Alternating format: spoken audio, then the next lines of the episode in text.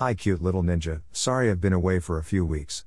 I had a tough time getting through this last election, a load of defeats that night, and work was triggering my anxiety disorder, so I'm back to taking some time off, working on my book, Appreciating Life. Yesterday was my 35th birthday. Or is it the 34th anniversary of my birth? Oh, well, regardless, I got to spend the weekend with some very special friends who share my birthday week and played lots of fun games slash saw the latest MCU film and really enjoyed it. I'm honestly hoping it can become an annual event. That'd be the second one I've been a part of this year.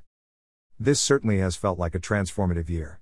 I went to Darien Lake and rode several roller coasters for the first time. Had a ton of fun with some buddies old and new.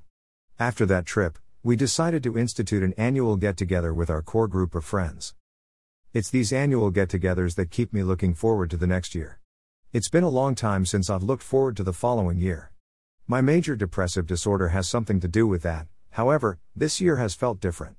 I think perhaps it's a combination of my friends and family sticking close to me, even through my lows, and my current medication combo allowing me to finally recognize that love and appreciate it.